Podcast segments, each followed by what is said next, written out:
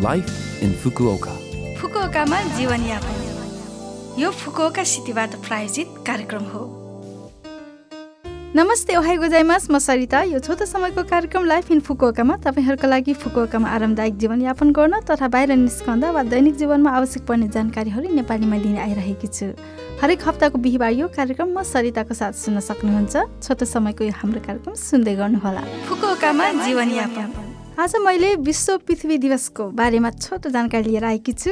हरेक वर्ष अप्रिल बाइस तारिक विश्व पृथ्वी दिवस हो। पृथ्वी र वातावरणको बारेमा मनन गरेर सुन्दर प्राकृतिक वातावरणप्रति आभार व्यक्त गर्ने यो दिन हो। यो विचार सन् उन्नाइस सय उनासत्तरीमा आयोजना भएको युनेस्को सम्मेलनबाट आएको थियो। लगत्तै अर्को वर्ष संयुक्त राज्य अमेरिकाको सिनेटर नेल्सनले अप्रिल बाइसमा वातावरणीय मुद्दाहरूमा बहस गर्न बैठक बस्न आह्वान गर्नुभएको घटनाबाट विश्व पृथ्वी दिवस सुरु भएको मानिन्छ। जापानमा सन् उन्नाइस सय नब्बेमा प्रथम पटक विश्व पृथ्वी दिवस सुरु भएदेखि हरेक वर्ष यस दिन प्रत्येक क्षेत्रमा विश्व पृथ्वी दिवसका कार्यक्रमहरू तथा परियोजनाहरू आयोजना हुँदै आएको देखिन्छ। एसडिजिएस अर्थात् दिगो विकासका लक्ष्यहरूमा केन्द्रित भई लाग्न आवश्यक यस युगमा दैनिक जीवनयापनमा वातावरणको लागि केही गर्न सकिन्छ कि भनेर हामी पनि यसो विचार गरी हेरौँ। उदाहरणका लागि अनावश्यक रूपमा बत्तीहरू नबाल्ने फोहोर कम गर्ने आदि जस्ता सरल रूपमा गर्न सकिने दैनिकी कुराहरूबाट सुरु गरेर कस्तो होला। फुकुओकामा जीवनयापन यस पटक फोहोर फ्याँक्ने नियम सम्बन्धी सूचना रहेको छ। फुकुओकामा नयाँ जीवनयापन सुरु गर्नुहुने धेरै सङ्ख्यामा हुनुहुन्छ होला। के तपाईँहरूलाई थाहा छ? फुकुओकामा फोहोरलाई तिन किसिममा विभाजन गरी फ्याँक्ने गरिन्छ। जल्ने फोहोर खाली सिसाको बोतल प्लास्टिकको बोतल अनि नजल्ने फोहोर गरी तिन किसिमका हुन्छन्। कन्भिनियन्स स्टोर वा सुपरमार्केटमा बेचिराखेको फुकुओका सहरको फोहोर फाल्ने झोला प्रयोग गरेर फोहोर फाल्ने गर्नुहोस्। जल्ने फोहोरको लागि रातो रङको फोहोर फाल्ने झोला हो कच्चा फोहोर कागज कपडा प्लास्टिक आदि फाल्ने बेलामा रातो झोला प्रयोग गर्नुहोस्। खाली क्यान र गिलास जस्तालाई नजल्ने फोहोरको रूपमा निलो फोहोर फाल्ने झोलामा फाल्नुहोस्। त्यस्तै खाली सिसाको बोतल र प्लास्टिकको बोतल फाल्नको लागि पहिलो रङको फोहोर फाल्ने झोला प्रयोग गर्नुहोस्। बसोबास गर्ने ठाउँ अनुसार फाल्ने दिन तोकिएको हुन्छ। जल्ने फोहोर हप्तामा दुई पटक खाली सिसाको बोतल प्लास्टिकको बोतल र नजल्ने फोहोर चाहिँ महिनाको एकपटक सङ्कलन हुन्छ।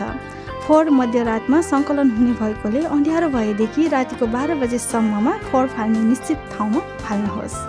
फुकोका सहरको आधिकारिक लाइन आइडीमा फ्रेन्ड एड गरेर तपाईँको ठेगाना राख्नुभयो भने लाइनबाट फोहोर फाल्ने दिनको बारेमा जानकारी उपलब्ध गराइन्छ। फाल्न चाहनुभएको फोहोरको नाम राख्नुभयो भने फोहोरको किसिम पनि जान्न मिल्ने भएकोले यो एकदमै उपयोगी छ। एउटा झोलामा नअट्ने ठुला आकारको फोहोर वा भारी फोहोरलाई ठुला आकारको फोहोरको रूपमा फाल्ने गरौँ। ठुला आकारको फोहोरका लागि फोन इन्टरनेट वा लाइनद्वारा फुकोकासी सोराई गोकेचुकेमा सम्पर्क गरेर सङ्कलन गराउन सक्नुहुन्छ। कृपया शुल्क फोहोर फाल्ने ठाउँ नीति इत्यादि जाँच गरेर फोहोर बाहिर राख्नुहोस्। फोन मार्फत सम्पर्कका लागि ठुलो आकारको फोहोर फाल्ने सेन्टरको फोन नम्बर रहेको छ जेरो नौ दुई सात तिन एक एक एक पाँच तिन। फेरि एकपटक जेरो नौ दुई सात तिन एक एक एक पाँच तिन। अठारवटा भाषाहरूमा यो सेवा उपलब्ध छ। यो फुकुका सहरबाट जारी सूचना थियो। यो हप्ताको लाइफ इन फुकोका कार्यक्रम तपाईँहरूलाई कस्तो लाग्यो? लभ एफएमको होम पेजमा गएर लाइफ इन फुकोका नेपाली भनेर खोजी पोडकास्टबाट यो कार्यक्रम तपाईँको मिल्ने समयमा सुन्न सक्नुहुन्छ अनि ब्लगबाट पनि कार्यक्रमको बारेमा जानकारी पाउन सक्नुहुन्छ। कार्यक्रम सम्बन्धी तपाईँहरूको प्रतिक्रियाको अपेक्षामा छौँ। नेपाली रेस्टुरेन्टहरूको जानकारी आदि लगायत तपाईँले जान्नुभएको जुनसुकै विषयमा पनि मलाई मेसेज पठाउन सक्नुहुन्छ। कृपया मेसेज पठाउनु हुँदा शीर्षकमा लाइफ इन फुकोका नेपाली राखेर इमेल ठेगाना। Seven six one at the rate love FM dot co dot जेपीमा पठाउनुहोला हजुर seven six one at the rate love FM dot co dot JP जान जाने आज रेशमा पुनको केसर गीत तपाईँहरू सबैलाई राख्दै बिरा हुन चाहन्छु तपाईँहरूको दिन शुभ रहोस् नमस्ते